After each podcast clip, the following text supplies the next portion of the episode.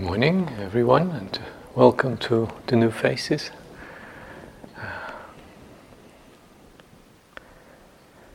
I'd like to ask for your attention again on topics pertinent to our introspective exercise.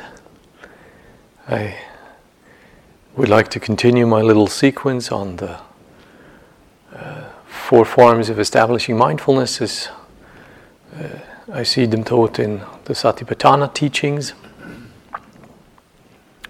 I have left off last week on speaking of chitta and aspects of chitta nupassana. I'd like to continue that today the contemplation of mind, contemplation of states of mind, and maybe let us start with the terms. The Pali term anupassana has something to do with seeing, but it is probably better to understand that term anupassana to be translated as contemplation rather than as mere observation.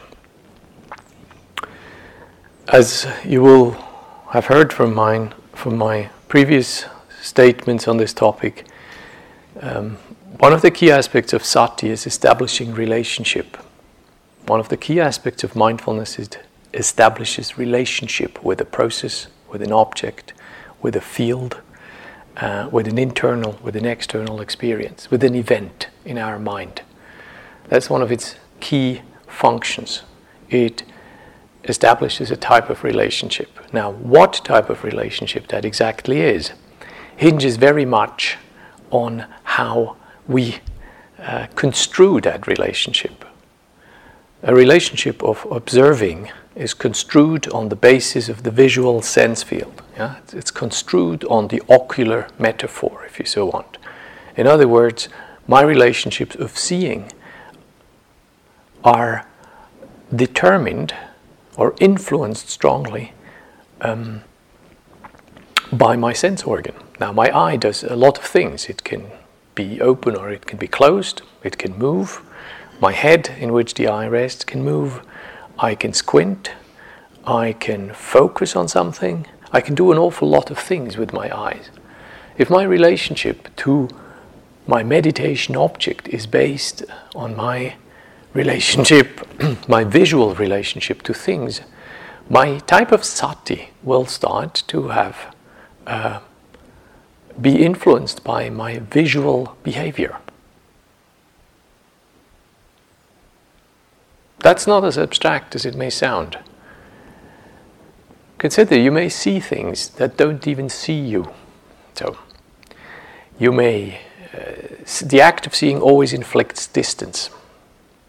In other words, whenever you see things, you tend to see things from a distance. One of the things that happens is you, you impose distance, you impose perspective. Seeing will inevitably create space. Our our field of vision creates space. Our brain does that by a, a, number of ingenious tricks without telling you so.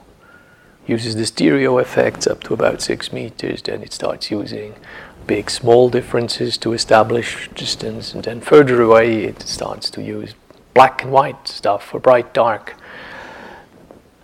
Now your brain doesn't really tell you that it does do that. How it arrives at space at perspective. It doesn't tell you, but it does that. So if we take our relationship to the meditation object based on a term like observation, which is a visual term, I tacitly smuggle my visual relationship to things into my meditation. For some things, this is very good. Observing things is very good, particularly if they're big, nasty, threatening to flood me. So, Anger, very good, capable of observation. Doubt, very good, capable of observation. Um, anxiety, very good if I'm capable to distance myself. Huh? Very, very good to be able to observe this. But many things in my experience, they don't actually need to be distanced. They're not helped by being distanced. They're not helped by being put away. They're not helped by being removed. They're not helped when I move away from them. So I'm really championing more reflection around this topic so that sati doesn't just become habitual observation with all the disadvantages of observation, meaning distance, aloofness, going away from, uh, a certain degree of passivity. And this feeling I'm not actually quite there where it's happening. There are many things that benefit from when we construe our relationship to our meditative event or meditative process or object, not along the metaphor of the eye, but maybe along the metaphor of the ear. Now imagine how you differently listen, how differently you're in relationship if you listen. Immediately when you listen, generally people close their eyes if they listen intently. Yeah? Their, their sense of presence drops from somewhere between their eyes, drop somewhere in between into their heart or into their center of the body. If I listen to something, I am a lot less active. I can't do with my ears what I can do with my eyes. My ears can't swivel and turn and squint like my eyes can. I can't even close my ears like camels can.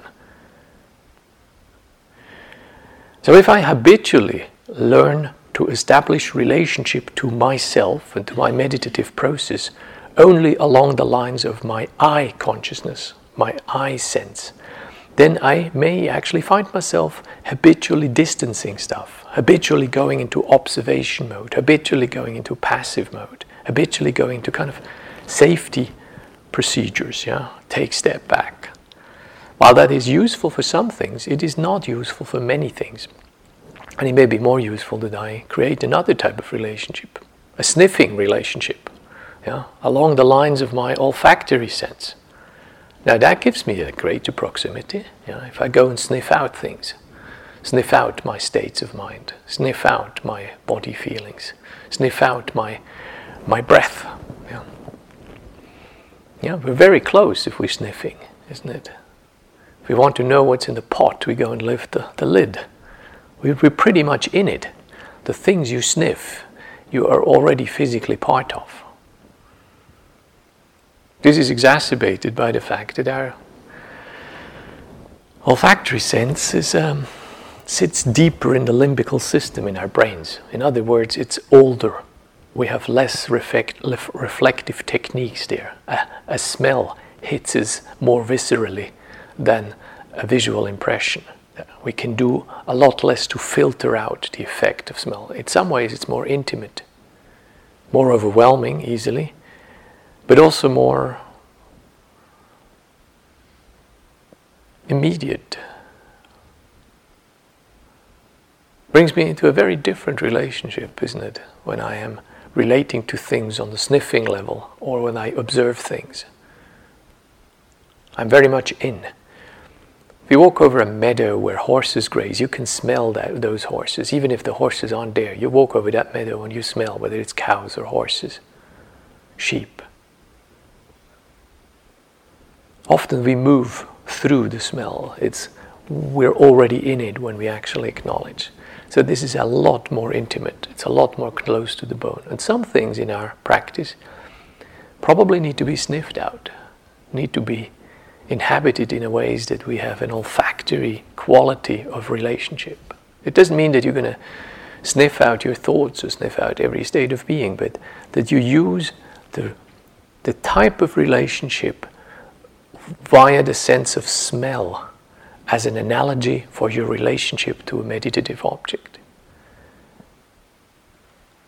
Even more pronounced, the sense of touch, our tactile sense, yeah?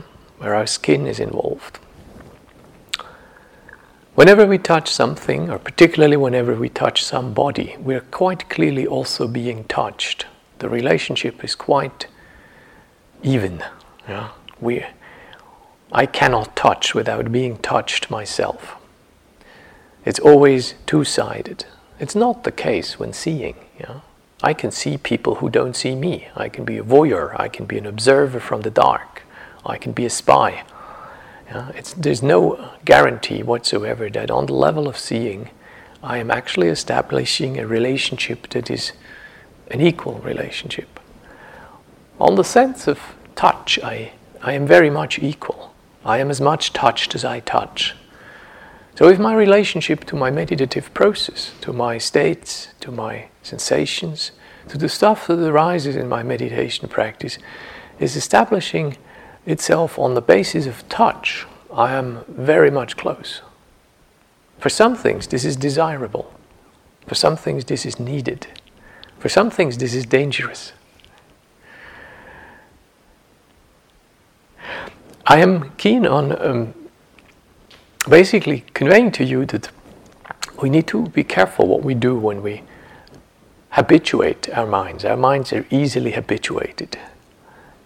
Buddhists obviously emphasize good habits, but even good habits are a bit risky if they become independent, if they go automatic, if they get so entrenched in our uh, ways of behaving and ways of operating in the world that we do not acknowledge anymore what exactly is happening. In other words, whenever a habit becomes normal, uh, there's a certain danger with it. We may just default on it without actually choosing this habit or choosing this particular approach on its own virtue. Now, meditation involves some degree of distancing, and for that, a sati that is capable of observing and moving out and seeing things in perspective and doing that famous step back, that type of sati is just right. For some things, that type of sati is prolonging the problem. We need another type of sati, a sati that goes closer, yeah, that is willing to move into something, that is willing to, you know, stick out the feelers and touch something. We need a kind of probing, investigating, curious, uh, respectful but in, you know approaching type of sati. So this becomes particularly dramatic when it comes to when we come to citta upasana practices. I told you last week the statements the sutta makes about you know is this mind afflicted by um, desire, by hatred, by delusion? Is this mind uh, has it become big? Has it become uh, is it undeveloped? Is this mind um, shriveled or shrunk, contracted, or is this mind scattered? Is this mind collected? Is it not collected? Is it surpassable? Is it not surpassable? Is it unsurpassable, more precisely? Is it liberated? Is it not liberated? These are the statements the sutta makes. Now, how are we going to practice really with those statements? How does this practically, practically uh, is this translated into what I'm actually doing? Well, I think a clue is uh, a statement we find somewhere else in the sutta. Not in this sutta, but in other suttas, in fact, in various places. And this is the statement that uh, all things in our mind converge on Vedana, converge on feeling tone. That's a lead in. We can hover where we acknowledge feeling tone. When we acknowledge feeling tone, pleasant generally, unpleasant often, the the third type of feeling tone, the indifferent, uh, we rarely get straight away. It takes some meditative uh, acumen to be able to maintain awareness of things we are indifferent towards. But pleasant and unpleasant are the connection point where we get at cittas. Usually, when things pleasant happen, what is followed, uh, what, what follows is that my mind likes. You know, the pleasant and the liking are not the same thing. So I, it's quite possible to experience pleasant things without liking them. But the habitual response of an untrained mind is if it is pleasant, A, I am interested, I like it, and it makes my mind more happy. It makes it more bright, at least for a short moment. That's the standard reaction. It would be very dishonest to say that we, most of us, can experience pleasant things and stay completely neutral. The truth is, most of us, when we experience pleasant things, we simply like it, we like it to continue, and it brightens our mind. It gives us some gratification that feels good. Yeah? feels good in the body, feels good in the mind, feels good in respect to our self construct. You can measure neurologically a couple of interesting things, you know. That's what's happening. If unpleasant things happen, unpleasant feeling tones happen, usually the opposite happens. I dislike it. It brings up an, un, um, an unhappy state of mind, maybe more tinged with sadness, maybe more tinged with aversion, definitely tinged with some form of resistance, and some, some distancing usually takes place. So that is the entry point to chittas, to states of mind, is looking or being uh, more closely related to feeling tones and see how the feeling tone affects the state of mind. Just the, the little change in light and what, what that does to me. Yeah? Sun goes away, suddenly the room goes a little darker. Do I feel relieved by that? Is this agreeable? Does this make me, ah, or does it do the opposite? Oh, something goes away. That's what we are encouraged to. Vedana samo sabbe dhamma.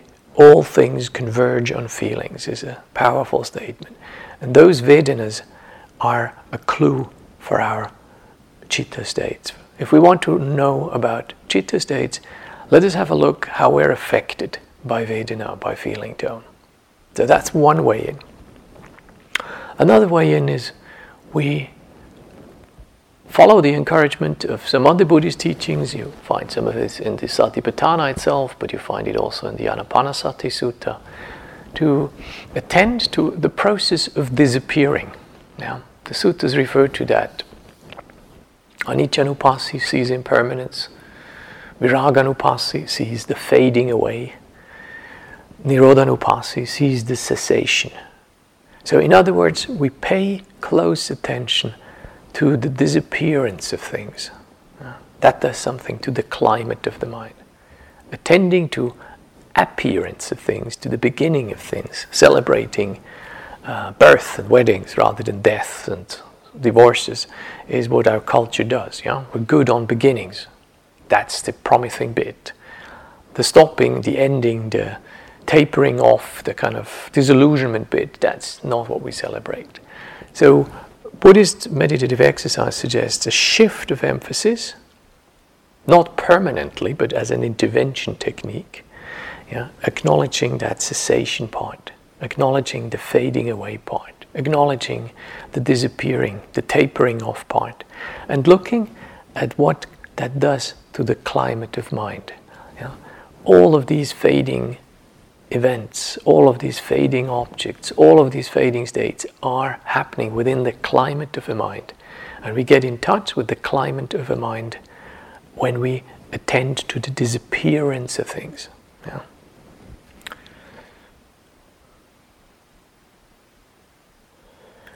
Japanese tradition, culture has uh, some very interesting aesthetical concept. One of these concepts is something called mono no aware the poignancy of all things, the, the dimension of the heart rendering of all things. And it speaks in very powerful ways of how the human heart is touched by acknowledging the preciousness of things because they are not permanent, because they fade. And they're both precious and beautiful and endearing, and at the same time, they're fading. They cannot be maintained. They are at peril.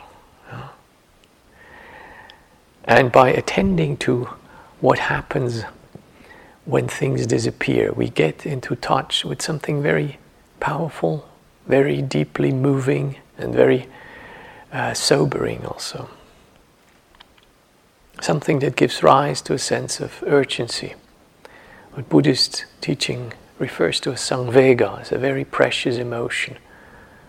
Buddhist teachings usually doesn't Im- encourage lots of emotion. Usually Buddhists are down on emotion. Huh?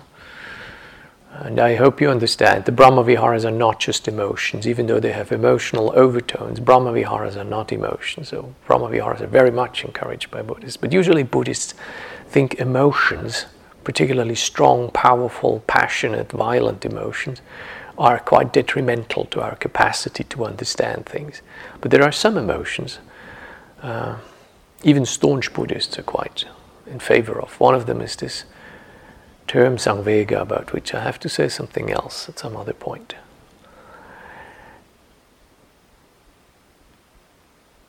So, when I want to practice Chitta Nupassana, I have a few leads in. One of them is I acknowledge feeling tone. Another one is I acknowledge this disappearing, fading, tapering off part of my experiences. Yeah. A breath, the fading of a breath, the fading of a taste. Whoever has the patience to be with the fading taste on your tongue when you eat. Usually we don't have the patience to wait for that fading to occur. Yeah. We would be still eating at two o'clock if we did that. But it's a good exercise to just hover for a moment and wait till a taste actually fades before you keep putting the next morsel in. It's interesting. So, attending to the fading part, if you want to do a regular practice out of this, connect that fading, disappearing, stopping with the breath. And then you look what's happening in the space after the fading. What happens to the climate of mind when things fade. Yeah, that generally is very revealing. A third way in uh, would be three simple questions. Those are non canonical, so take them uh, with the usual pinch of salt. One question is to just dip in the thermometer and say, okay, what is the state now? Is this bright? Is this dark? Is this tight? Is this welcoming? Is this anxious? Is this contracted? Is this open? Just kind of as if you drop in the litmus paper, yeah? Say, hmm, remember chemistry? Okay, acidity that much, yeah. That alkaline so forth. Yeah, you remember the strip changes color. Then there's another question which looks at the thoughts and the images that move through your mind. And instead of playing with those thoughts or with those images, you ask yourself, from which corner does the wind blow that moves these thoughts and images across my mind? Yeah? Is this an angry wind? Is this a an anxious wind? Is this a greedy wind? Is this a jealous wind? So sometimes we see, uh, rather than just looking at the little sailboats that go across the lake of our mind, we're actually looking where the wind blows from, which corner. These little thought sailboats in our minds, they have a, they're propelled by a particular kind of breeze. That breeze comes from a particular corner. It may be more wishful, it may be more anxious, it may be more angry. So instead of playing with the boats and fiddling with the thoughts, we're actually trying to ascertain what is the direction of wind. There are no thoughts which have no such direction. All your thoughts have a dimension that is, is, is connected with the chitta state. If your thoughts pretend to be absolutely sober and rational and cool, be, be very afraid. Yeah. They're unlikely to be that way. Remember, all these satipatthanas occur simultaneously. We don't just get thoughts. Every thought has a, an emotional, a Sankhara component, has a propellant in there. So it's good to establish where that propellant comes from. That would be the second question. The third one is um, if I join this thought, if I go along with this, where does it take me in a minute? I don't know how it is for you, but most of my thoughts are not very original. So many of the things that come up in my meditation, I know pretty much where they're going to beach me in a minute or two. You know, I've done this a number of times, and I have a fairly clear idea if I join this thought, if I give this thought my energy, if I consent to thinking this thought now, this guy is going to take me to some longing in a minute, or it's going to make me grumpy, or it's going to make me helpless. I pretty much know this. So consider how is it? That's the first question. What is the corner from which that wind blows? What kind of emotional what chitta quality propels that type of thought? Usually, the, the options aren't that big. It's either something to do with wish, or something to do with wanting to get rid of, or something to do with fear, or something to do with a little more complicated emotion like uh, jealousy, or envy, or anxiety, or melancholy, or something like that. And the third question is okay, if I kind of if I board this train, where is it going to take me? The thought train, you know. Have I boarded this train before? Very likely you've boarded this train before. It's unlikely that you have an absolute pristine new type of thought, which you have never had. And most of the time, you know, uh, this one is going to take me to depressia, or this one is going to take me to grumpy land, or we know when we board trains, and we pretty much have an idea where they go. So we acknowledge this and don't board the train. That would be the suggestion. Good. Yeah, thanks for your attention. Let's practice.